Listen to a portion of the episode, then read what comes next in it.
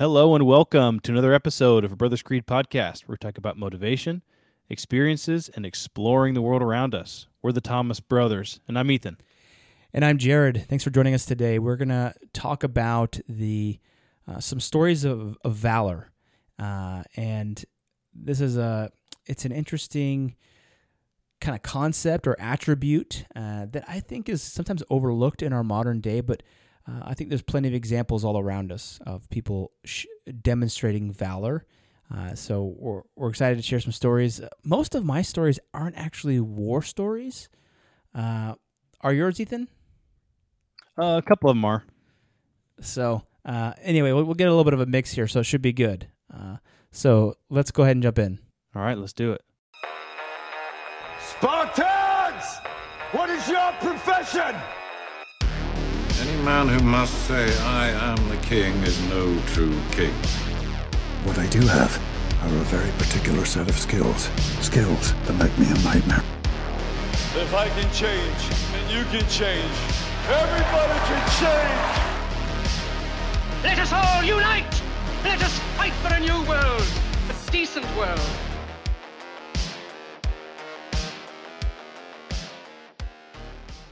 All right.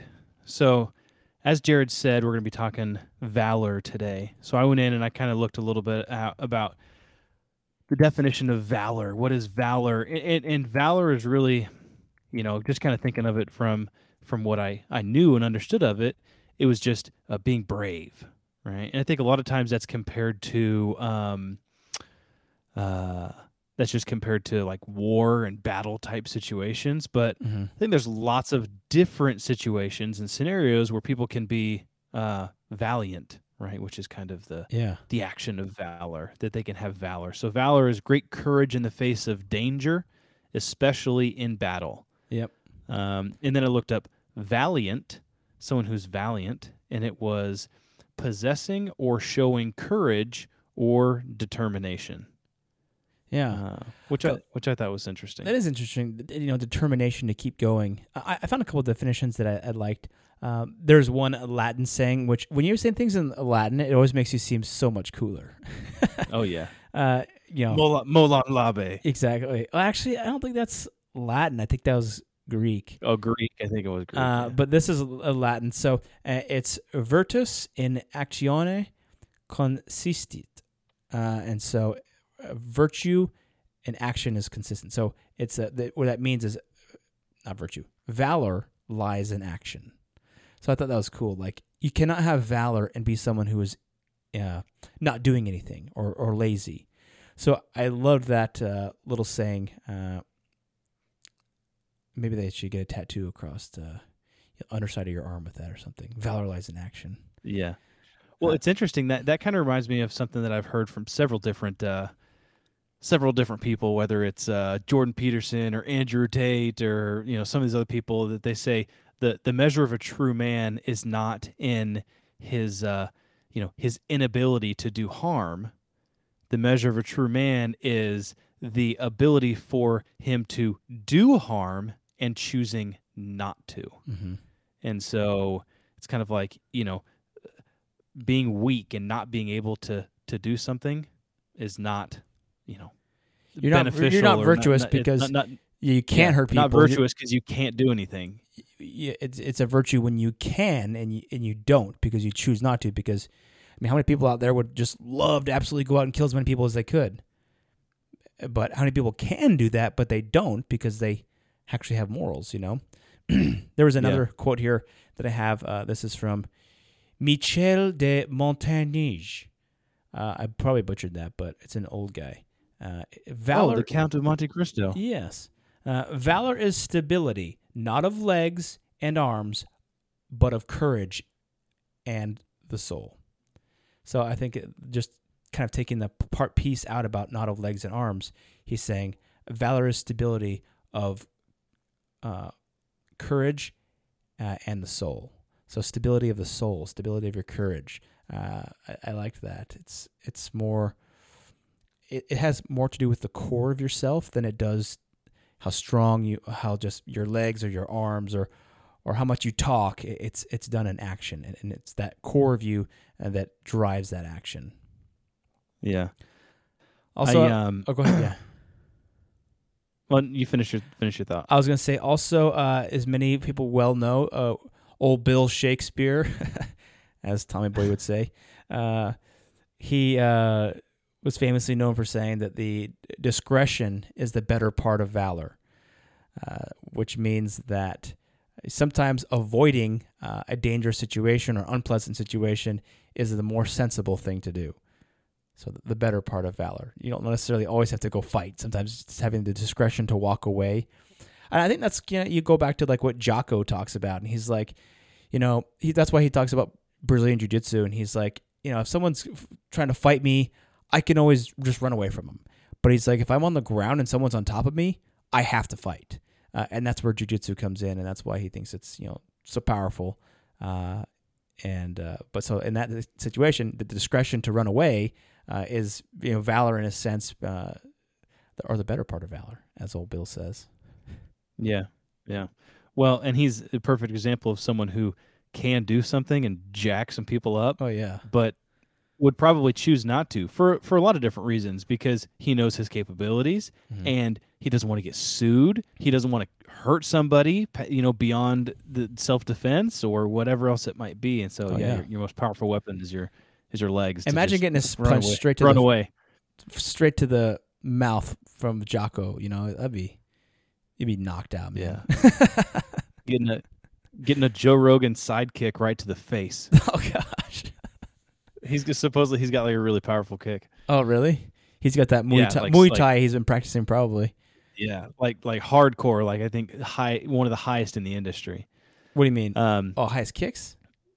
no, like highest power kicks in the industry. Joe Rogan. Yeah, What industry? yeah. Look it up. This is crazy. Just The- like in in all of kind of yeah Muay Thai and and I mean he doesn't fight MMA, but he trains. Huh. And uh, yeah, look at he's got. It's crazy. Okay, I'll check that. out. Um, so it, it it's uh whenever I think valor and bravery and being valiant, it always kind of brings me back to the to the young Boy Scout Ethan, and I remember as a kid reading Boys Life magazines, and we'd always get them in the mail because we were we were Boy Scouts growing up, and it was this magazine that came and it just had a bunch of different stuff in it. Well, somewhere in kind of the middle of the magazine, there was always this it wasn't like a comic strip, but it was like a an animated story of someone who did something brave. And this was anything from, you know, uh, a Boy Scout, and they were always Boy Scouts, right? A Boy Scout who uh, saved his friend from drowning, or who, um, you know, uh, helped keep uh, his little sister away from people that were trying to kidnap him, or uh, you know, helping little kids find their parents. Or I distinctly remember one where there was a group of people sitting in the cafeteria in high school, and this kid pulled a knife and was trying to stab people with this knife, and the the the Boy Scout, the heroine in the story, and these were all true stories. He uh, kind of, you know, told everyone, you know, get away, and, and he kind of talked this kid out of what he was doing, and then ended up wrestling and grappling with the knife, and then getting it away from him, and and it's just kind of like heroic situations. Yeah. and so those those always were like super like it, they they impressed me a lot. And i remember i was probably like know 13 14 years old. And i remember i was over at a friend's house and there was a cat that was stuck in a tree and this cat was like a little kitten and it was stuck stuck super high in this tree and we were uh trying to get this cat out of this tree and uh, you know, I had climbed up there super high and it was kind of a dangerous situation. And I'd gotten like a bunch of stuff in my eyes. And so I couldn't see. And I remember when I was climbing down from the tree, I was like, I was like, they're definitely going to write about this in Boys Life magazine. Maybe that was just my pride speaking, but I was like, oh, oh somebody's got to write this into a Boys Life magazine. You know, this was such a brave thing that I did, you know, to save this cat. That was stupid, like little kid daydreaming stuff. But That's hilarious. it was funny. Hey, well, I think that you know, it's good. Uh, I think men and boys should, even women should aspire to do great things and take great actions. Maybe, maybe not uh, stupid actions, or, but still, uh, That's cool. That's a cool story. So, do you have? Uh, do you want to? I have two two main stories that I can share, uh, and I know you have a couple. Maybe I'll start with. Uh, actually, I have three. Uh, I'll start with one of mine. So this is. Uh, I've been watching the news recently, and have you heard about what's going on in China right now? Uh, with the like the COVID stuff. Yeah, so they're trying to do like zero COVID policy, and they're locking everybody down. Uh, and I saw these things where they were driving like these fogging trucks through the uh, through the streets and like like spraying chemicals, fogging the whole city of like. dude, Oh, yeah. that's gonna kill everybody. Yeah, and so there's all these people who are fighting back against this like army of like people in COVID gear, which is absolutely insane. Uh, and there's people that are really fighting back against this, and they're you know people in the streets of China chanting, you know, you know, replace Xi Jinping as the, as the president. Uh, Apple, uh, even the company Apple, they were the the the country's got the Chinese government has everything social media is so shut down that nobody can share anything. So what people were doing is they were getting on their iPhones and they were uh, doing uh, photo drop, like you know how you can airdrop stuff, airdrop photos, Yep. and they were sharing things that way, and they were, things were going viral through airdrop.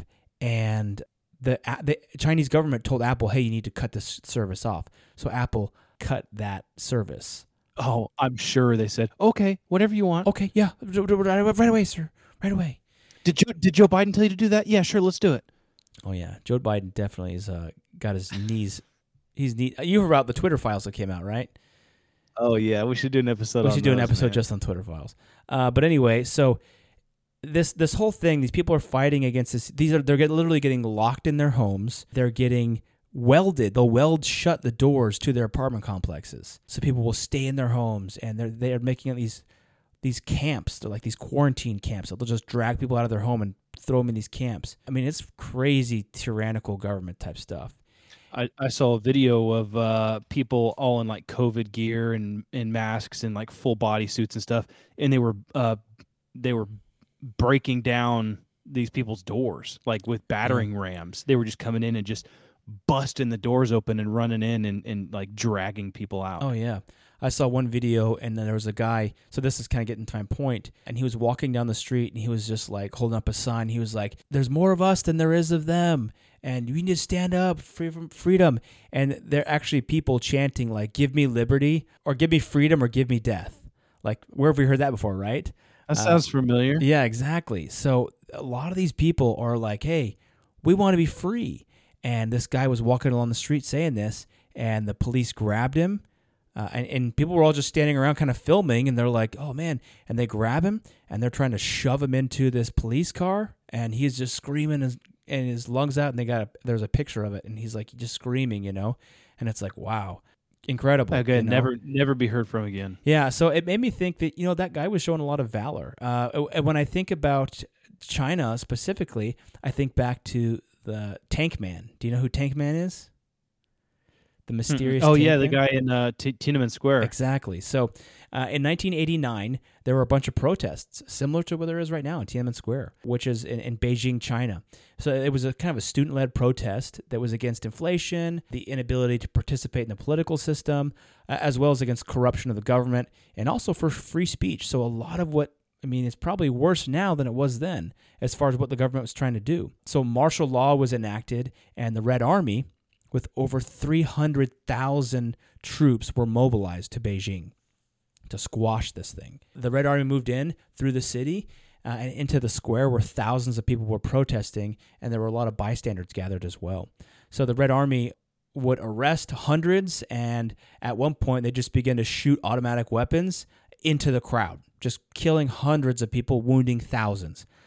And, and, and a stunning show of valor, uh, one man stepped in front of a column of four Type 59 tanks in an effort to stop their progress. So there's a, a very famous video which is absolutely wiped clean in, in China. You probably you it's like totally censored, but there's these four tanks coming down the road, and this guy who's got like groceries in his hands, Uh, he steps out into the middle of the road and stands right in front of these four tanks. Probably anybody who's uh, older has almost guaranteed seen this, but maybe for some of our younger listeners, this might sound like something new. But he, he stood in front of these four tanks in a solo effort uh, to stand up to a repressive regime. It was quite the example of, of valor in my mind. It's something that he did as an act of defiance and just simply putting himself in front of that. And also the tanks stopped and they, and they kind of try to wiggle around him, but he just kind of steps to the side and stands right in front of him. He steps right where, to where they're going, right in front of those tanks. And think about those people that are in the tank, you know, they're like, oh, do, are we going to run over this guy who's just standing there? Uh, so it's kind of a, a conundrum. Uh, it almost speaks to the humanity of the people in the tanks stopping and saying, "Are we really going to run over this guy?" And uh, yeah. just uh, more details on that, what exactly happened. So very few details actually exist about that man or who he even was. So on November 28th is when this year uh, is is when these major protests are happening. Someone commented that everyone thinks that the Chinese people are afraid to come out and protest, that they don't have the courage, said this protester. And he said, actually, in my heart, uh, I also thought of this. But when I went there to a protest that was happening, this was 2022, I found that the environment was such that everybody was very brave. Uh, and so I think it's just so interesting that that kind of defiance, even though it's been tamped down since you know the 80s, uh, it's still alive today in in mainland China and not just Taiwan.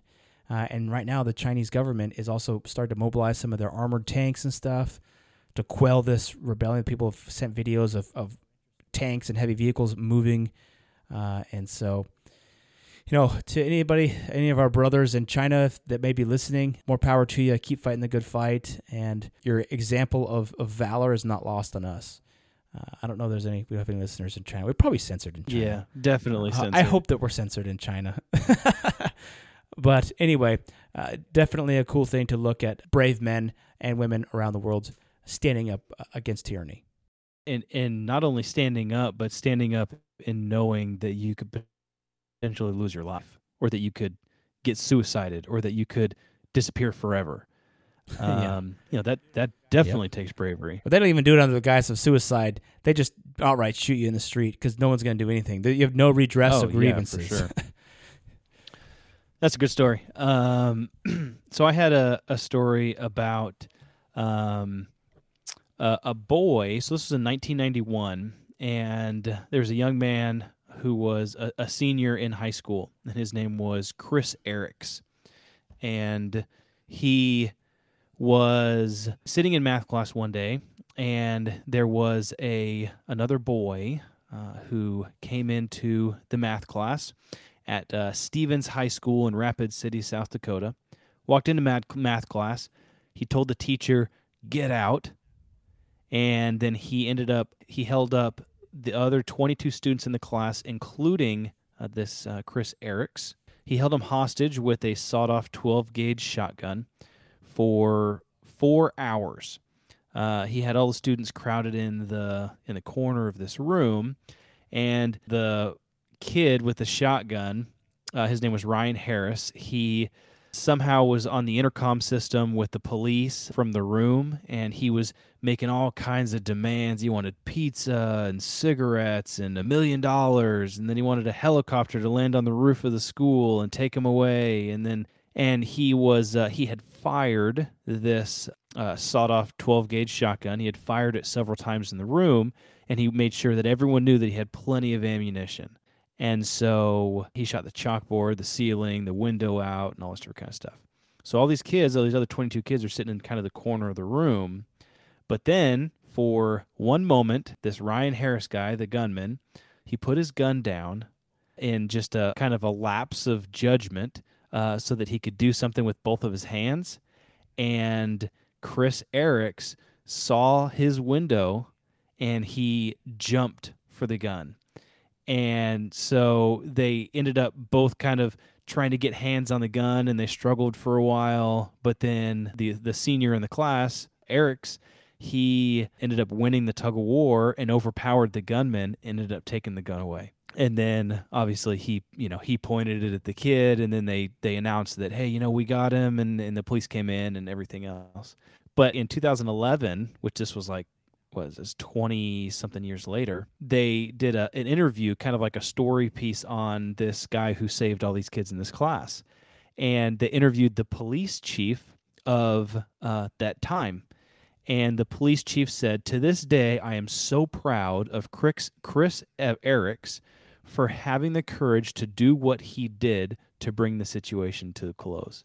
Was 20 years later. The police captain still uh, kind of remembered that and had such like a, a, a fond memory of that. So, Hmm. um, you know, you had said earlier, you know, you don't want to put yourself in danger, you know, put your you, to, you don't want to die potentially trying to do something. But I think it, eh, Yeah. kind of what we said. It depends on it depends on the risk. You know, you got to outweigh you got to weigh the risks, but you know, it depends on the reward. I guess is Sometimes better way to say that. Uh, and and saving people and finding your window and and taking action immediately, you know, uh, that's that's uh, uh, pretty cool. Pretty cool that uh, someone had kind of the guts to to stand up to someone in the face of potentially, uh, you know, getting shot or whatever else. Yeah, that's cool. It kind of reminds me of one I didn't really cover, but those guys who were on that train in like the the, the Americans, three Americans that were on a train in like France. Some dude comes out of like the bathroom and yells Allah Akbar, and he pulls out his AK, and, and these dudes stormed him. Uh, and I think one of them got shot in the arm or something like oh that. yeah, but they I do. I remember that. Yeah, I think we talked about that on one of our episodes. Yeah. But that's a cool story. One of the next ones I wanted to share was, and this one's a little bit long, but I I think it's pretty interesting. Uh, There's a a story uh, about, and this is this isn't necessarily someone who went out and was you know fighting a battle or anything, but uh, definitely the bravery and the valor that it took to do this. So this is a story of two teenage young girls who helped hide 13 Jews uh, from the occupying German forces in their town in Poland. So the story is of these 14 is of a 14 year old named Steph, Stefania uh, and her little sister begins in 1939 when the two children were working. They used to work for a Jewish family at a grocery store in Poland, uh, and then when the Germans invaded, uh, their father he was at, he actually died of an illness, and their mother and brother were sent by the Germans off to work in a in a camp by the Germans. So left these two girls, a 14 year old and her younger sister, uh, alone. And the two girls who had jobs at the local, uh, they they actually got jobs at the local factory because the Jewish uh, grocery store they could work got shut down, and these people, these Jews, got sent to the ghetto. So these girls got jobs at the factory and did all they could to help get people out of the ghettos. And so they would actually sneak children out and others out, and they would hide them in their house. In fact, one of the guys who escaped was that owner of that grocery store that they used to work for. And so the girls knew that the punishment for harboring Jews was death, but they couldn't just stand idly by and let these trains stop by those that ghetto and take people to Auschwitz and Belzec death camps. So they would the trains would come by, they would load up a bunch of people from the ghetto, take them straight to Auschwitz and this other death camp, Belzec. Uh, Yeah. So absolutely terrifying. And at the time, they probably didn't even know what it was. They probably only heard rumors, but obviously not a place you, where you want to be going. These two girls ended up hiding 13 people in their attic, uh, one of which would be her future husband of Stefania. They had been taught when they were children by their parents that we are all children of the same God. And so they decided to treat everyone that way. Now, they worked hard uh, to find food because imagine just feeding yourselves or two little girls in a, in a place where food is scarce. They had to work very hard to provide enough food for them and the 13 people that were living uh, up in their attic hiding. So they knitted sweaters, they worked various different jobs, and they were able to provide those hiding in their attic with some food. So interesting a little bit about the life in the attic. So it's life in the attic for the group of 13 was a mixture of boredom and fear. One of the group, Janek Zimmerman, also wrote about everyday life in hiding. He said, "We didn't talk to each other at all in the attic. The tin of the roof was hot during the day and it was cold at night. During the day, we stayed in the hiding place or went downstairs. Any attempt to go outside could end in denunciation. Uh, from time to time, they would go out into the garden in the evening to get air and stretch our sore limbs a little, stretch our sore limbs a little. So, I mean, it was just absolutely brutal living in that. Uh, at one point, two German soldiers came to the house told the two girls, Hey, you got to vacate this house. We need this house.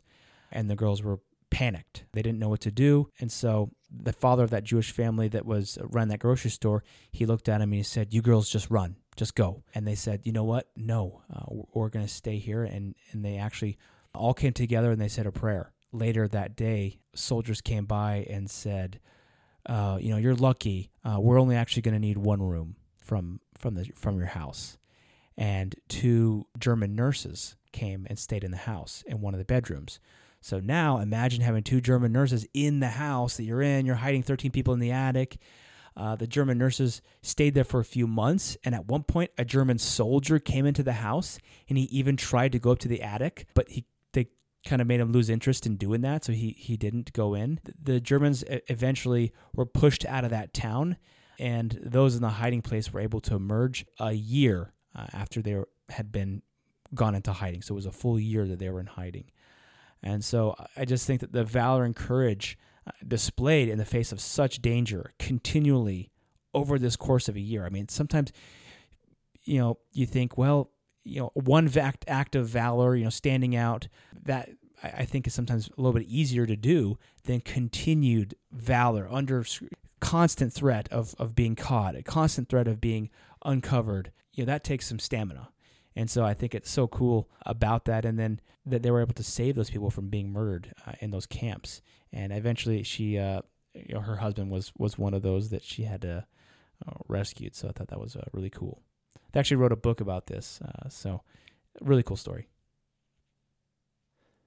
Yeah, that's that's awesome. I mean, can you imagine the? I mean, we can't imagine, but like the the how how fast your heart would be pounding if like the German soldiers like I'm gonna go check out the attic and you're like yeah. oh freaking out you're like you know got to think on my feet what you know what do I say to get this guy to to get disinterested in in going up to the attic and yeah yeah definitely I have another one here uh, from the Holocaust as well and this one is a lady named Irena Sendler and this is a great example of of what I think is bravery and and, and valor and courage. So um, this was during uh, the time the Nazis invaded Poland.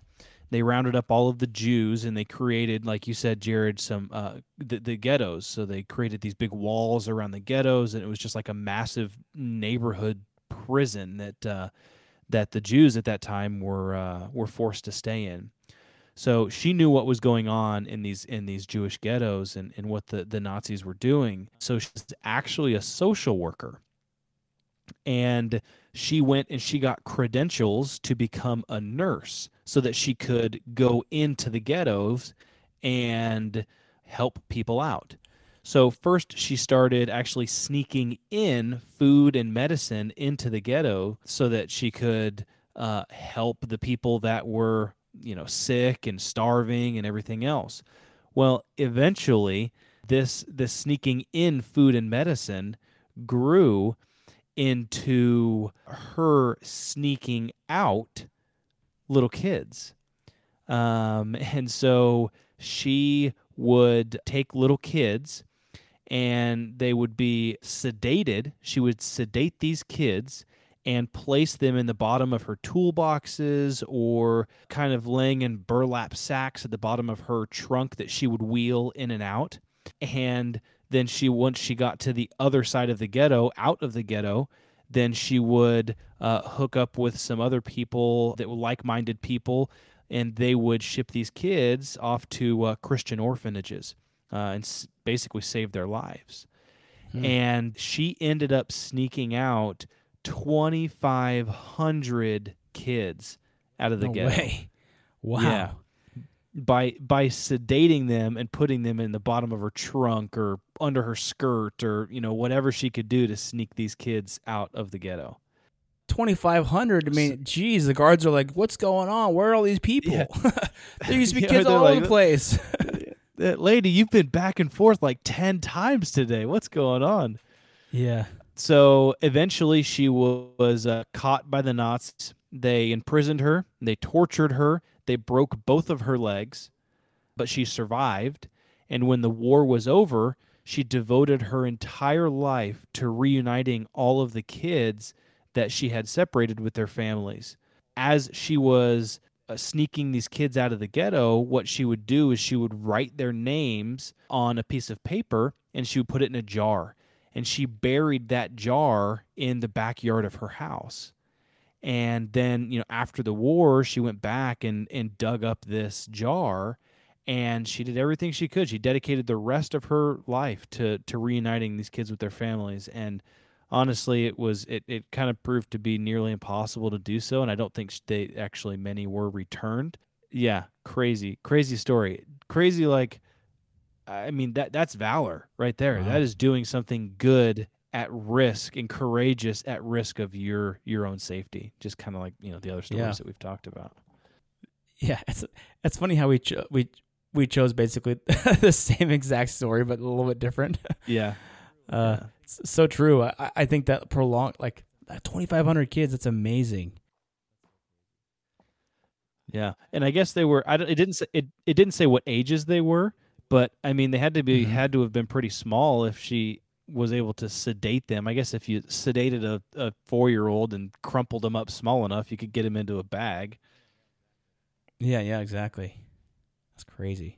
Uh, So I have I have one more story. Uh, I don't think I've told this on the podcast before, but I may have because I think it's kind of a cool story. So this one is a story of El Pipila. Hey. So El Pipila is a story of a guy in Mexican Revolution. So this is the Mexican Revolution in 1810 against the Spanish. So during the Mexican Revolution against Spain, th- in the city of Guanajuato, Mexico, uh, which is where I lived for a time and when I was in Mexico, uh, the Spanish had taken refuge in kind of a, a stone grain house at the center of the city. Uh, and the town had been a mining town since the 1500s. In fact, there are still mines. There's, I think, two mines there that are still active uh, from that time period today. And so many of the of the townsfolk were miners and native people who wanted freedom, freedom of speech, freedom from Spanish, uh, just freedom broadly. And the granary was made of stone and was the only weak point on this granary. It was like a, it's a big square. Think of it just a big square building with like that's like a wall about two stories high. Uh, and the only weak point on this building is the wooden door. So uh, that is when young 28 year old Native American named Juan Martinez, known as El Pipila, comes into the picture. So the reports of, of people who fought beside him described him as trustworthy, brave, strong, intelligent, and he had uh, mestizo features, either from Otomis or Chichimecas, uh, which uh, are different tri- are different kind of native tribes, and, and he had a muscular build. Obviously, when I tell you what he did. So what he did is obviously they, they were trying to get in and get the Spanish. They had they've kind of barricaded themselves inside. Yeah. and They're shooting from the rooftops, and so what he does is he puts a long flat stone tied to his back, and he to protect him from the musket fire of the Spanish troops, and he crawls to the door to with a torch and some tar in his hands, uh, and he lights um, the the door on fire, uh, so that the door can burn down and the uh, the Mexicans can run in and, and vanquish the Spanish. So uh, the insurgents, who basically far outnumbered the Spanish in the warehouse, stormed inside and killed all the soldiers and the civil uh, and the civil Spanish refugee. Uh, so some accounts say that Pipila was not alone, but went accompanied by other indigenous miners ready to fight for their freedom for the Spanish from the Spanish. Uh, but as the story is told today in Guanajuato, Pipila stood alone to break through the door. So this enabled Hidalgo's forces, who was uh, he actually used to be a preacher. He was a father, Hidalgo, and he was the famous one uh, that kind of declared the revolution in what they call El Grito. It was like the the yell of independence. Uh, he was like, "We're having enough of this." So he had his forces, and they were able to win their first victory at, at this battle uh, over the Spanish because of the bravery and valor of El Pipila. After this, he survived. He went work. He went back to work in the mines until eventually he died, an old man. It says he died of gas exposure and dust from the mine. But when I looked at some of the time frames, it was like, and like when they said he died and when they said he was born, it seems like he was 81 years Oh, old. wow. So I don't know if that's a premature death or if that's uh, a long life. I would think that's a long life for a native a, a native person working in uh, the, the mines. But uh, anyway, he he lived a life and he was able to see Mexican gain its independence from the Spanish. So, kind of a cool story of valor there. Similar to, it makes me think of every time I think about this story, I think of uh, Helm's Deep when that one orc is running in. He's like, Legolas, Yeah. shoot him. Because he's running with the bomb eh, into the door, you know, and they shoots him a couple times and he Yeah. keeps running. Except for he's got a, a big Yeah, s- then he a big heavy stone tied to his back to prevent him. It's like a, the the the first bulletproof vest. yeah, exactly. So he had that level four plates on. Yeah. That's awesome. I had another one here. This one was kind of interesting. So so remember the the nuclear plant at Fukushima that ha- had issues and it was kind of Yeah. yeah, had an earthquake and then it was kind of in, in meltdown and everything else. So Fukushima was one of the one of the worst nuclear disasters, um, and it needed to be uh, contained. So there was a massive effort to clean up and contain all of the uh, kind of remaining debris and issues and everything that was uh, that was needed to be done. Well, there was this one guy who was a, an engineer at Fukushima. His name was Yatasuru Yomata. Yomada. Y- uh, Yas- Yasuteru Yomada. And he was 72 years old, and he was actually a cancer survivor. And as he was part of this effort to clean up and to kind of decontaminate everything after this nuclear um, disaster, uh, he was watching all of these young men being dosed with like massive amounts of radiation just day after day. And it just tore him because they were helping clean up and it tore him up inside. He knew that these young guys were getting, I mean, they, they, they knew what radiation exposure was at this time. This wasn't that long ago. So he actually started a, a group that was, uh, they called themselves the Skills Veteran Corps. And it was a volunteer force of elderly Japanese en- engineers and other helpers that took the that volunteered to take the place of these young men that were these younger guys that were there and they he gathered uh that he was 72 years old he gathered uh, almost 400 volunteers almost immediately of elderly japanese people elderly japanese men engineers and helpers that to basically take the place of these young these young men so they they started to to work and Yeah. the the elderly volunteers they said that they accepted that the work at the plant the, and cleaning up this cleanup effort would take several years off their life at least.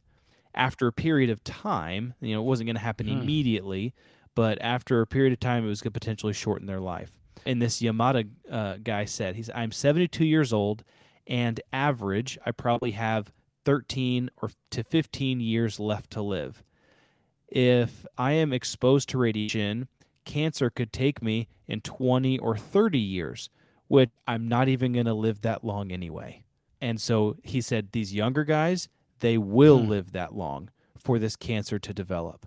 So therefore, us older ones have less chance of getting cancer before we die. And so I thought Yeah. that was a really cool story, just of kind of the heroism of these Yeah. elderly men that's that knew they were like, hey, if this gives us cancer in 20 years, which it probably will, you know, we're probably not even gonna live that long anyway. So it is what it is. But you have these 30 year olds running around, uh, you know, 25 year olds, these young guys running around. They're gonna die prematurely. They're gonna have cancer in 20 to 30 years, and and and so to cr- to create a whole group of men of over Yeah. 400 volunteers to say, yeah, I completely agree. We're going to help protect the, the, the, these younger these younger guys. Yeah, that's a great story. And you think about what they did at Chernobyl, you know, that just you have 30, you know, you have 14 or you know, 30 seconds to be out there on this roof. Get your shovel, go dump something out into the core uh, and get back as soon as you can. You Yeah. know that I think we did an episode on that. We we we actually showed a scene of that on our our podcast uh, on our TikTok and also our Instagram. And it's just you know that that reminds me of you know what these old guys were. Doing. The old guys are like, hey, no, we're gonna take this uh, and and save these young men uh, their lives so that Yeah. uh, they don't get injured. So I think Yeah, it's so, so cool. Definitely um, a, a, a valiant uh, effort that they put in. Uh, I had one last story. Yeah. So this story was actually sent in by one of our most loyal listeners of the podcast. Nice. This is the story of Sergeant Alvin York.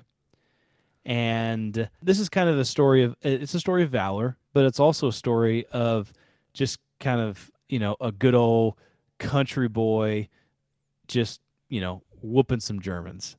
Um, and Always so- love a good old country boy whipping some Germans. uh, so uh, Alvin York, so I'm just gonna call him York. So York was from Tennessee, and he was a very religious man, uh, and he actually hesitated to go to war because he knew that it would require him killing people. He did lots of uh, soul searching and, and, and talking, and he was actually finally convinced that it was okay because it was for a good cause. So he, he enlisted and he joined, joined the military or join the army. He actually did a really good job, kept very detailed journal of all of his experiences. And one of the first battles, actually the first battle that he was in, was in uh, October 8th of 1918. Uh, this is World War One. So oh, talking about world. I thought you were talking about World War Two. Well, this is- this is- World War this is- One, 1918. this is World War One That's Germans. towards the end of the war. yeah, this is this is That's towards the end of the yep. war. Yep, it's almost it's almost the end of the war. So this this is the mustard gas Germans. Those are Kaiser Germans, not uh, Führer Germans. not Nazi Germans. so the Germans, uh, this this battle to kind of set it up, it was the Germans had all of these um, kind of these machine gun bunkers set up uh, that was kind of down this hill into this valley and kind of up a little other hill where they had these bunkers. And so the Americans were attacking through the valley towards the hill to a very important railroad that was behind these German uh, machine gun boxes, bunkers. And so they had to rush across the valley, attack the hill, and it was about several hundred yards um, that they had to go in order to get to the Germans. So they started running across the valley, and re- they realized that they were actually being shot at from the machine guns from the front uh, as they attacked this hill across the valley.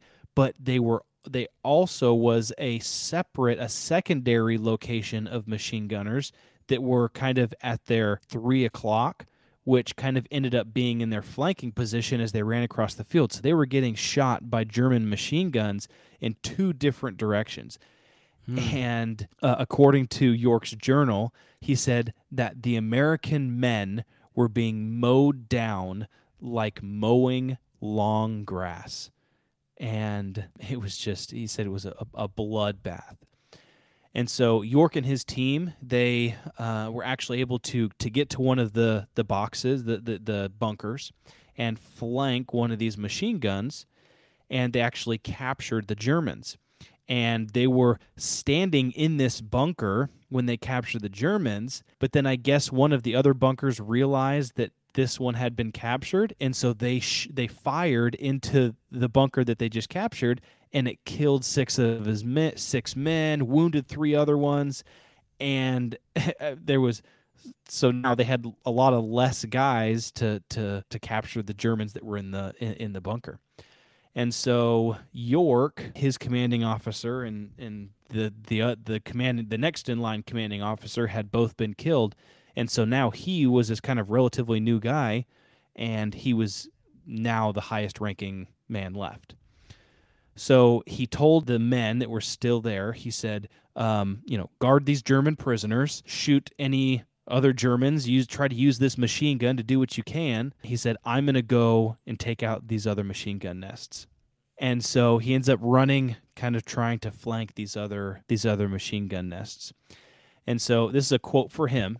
He said, the machine guns, and this is in his words, so it's it's country style.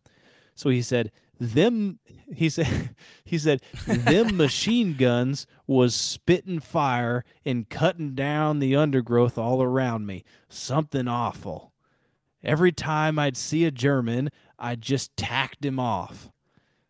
It was just like the old days. Sh- uh, it was just like the old shooting matches we had in the mountains of Tennessee, except for the targets here were much bigger. Oh man. talking about talking about the German soldiers. So in the middle of this fight, they were, you know, he was trying, he was kind of attacking these different boxes, uh, kind of one by one. So in the middle of the fight, there was six Germans that kind of popped up and started charging towards York with their bayonets fixed. It was about 25, 30 yards away from his account. He said, I had a half a clip of my rifle left, but my pistol was ready to go. And then this is going back to quoting him.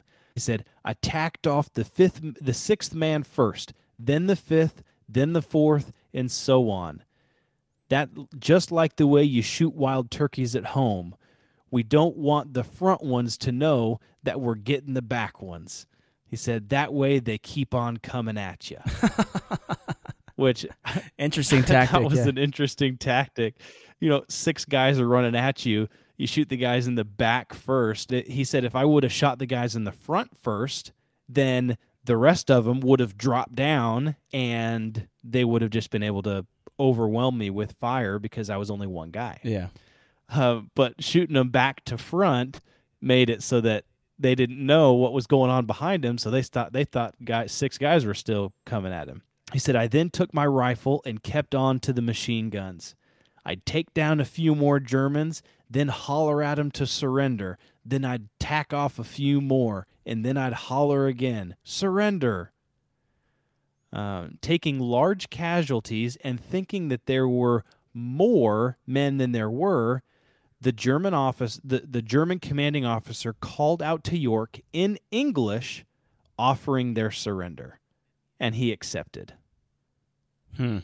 So How many people surrendered it in says, total? Uh, so it says to this day, there is a memorial in France in the village of Châtel Chery that states, armed with a rifle and a pistol, he silenced a German battalion of 35 machine guns, killed 25 enemy soldiers, and captured 132. Oh, captured 132 soldiers. Wow. Yeah. Captured 132 soldiers, killed 25 of them, and uh, silenced 35 machine guns. That's crazy. It was kind of a cool story. So York was he was promoted almost immediately.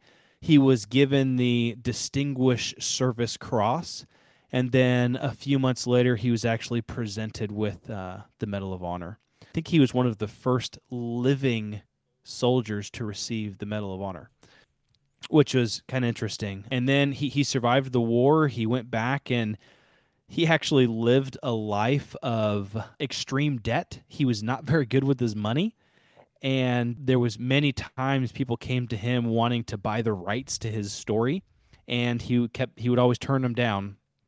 And then finally towards the end of his life, he uh, he sold the the rights to his story and they ended up making a movie in like I don't know the 50s or something like that. Maybe this yeah 50s or 60s about the Alvin York story. So I think it was called I What's think the- it was called what's the movie Sergeant called? Alvin York or something like that. Oh, interesting. Um, so kind of a cool story, you know, Cool. bravery to the sense of like he just went and did it all by himself and having the confidence to do it, but he he Yeah, definitely sa- cool. saved a lot of lives and he didn't want to kill anybody, but he did what he had to to uh to to That per- reminds me of E- Easy Easy Company. You know, uh, capturing the entire battalion. You know what I mean? yeah. Sorry, I cut you off. Go ahead. You you were you were saying something. No, I was just gonna say, you know, that's kind of a good uh, example of, you know, valor, I guess. Uh, the movie was 1941. 1941 was when when the movie came out. It was called Sergeant Oh. Alvin York. Uh, okay, cool. So, yeah, I think those are all kind of stories. Uh, no, that last one was kind of a war story. Uh, another war story that I had, which is very uh, kind of well known. They made a movie about it a couple years ago. Hacksaw Ridge, uh, the story of Desmond Doss, who was uh, he was a non-combatant during uh, World War II, and he basically said, "I'll I'll, I'll go to war, but I'm not going to carry a gun." and so he ended up rescuing uh, 70 over 75 men one at a time while under fire from the enemy uh, at the same time refusing to uh, engage in combat uh, which was pretty pretty valiant in and Pretty of itself. miraculous. yeah Oh yeah. good movie too Yeah, great movie. Well, this has been a great episode. Lots of good examples of valor, you know, on the battlefield, off the battlefield. Definitely shows of bravery in short spurts as well as uh, long duration uh, valor uh, examples. So, thanks for sharing this. And also, thank you to our listener for sending in a story. We always love to hear from our, our listeners. Please reach out to us. We always love hearing your feedback. Feel free to send us a story or send us something, a topic that you'd like to hear about. We're always willing to maybe do that research or maybe find someone that knows a little bit about that. Or if you have a cool story to tell, maybe reach out to us and maybe we'll have you on. Uh, we can talk about something cool. So we're always willing to hear that feedback and, and improve if we can. So we're, we're, we're building our creeds together. So let's go ahead and, and do that together. Right, Ethan? yeah let's build that creed together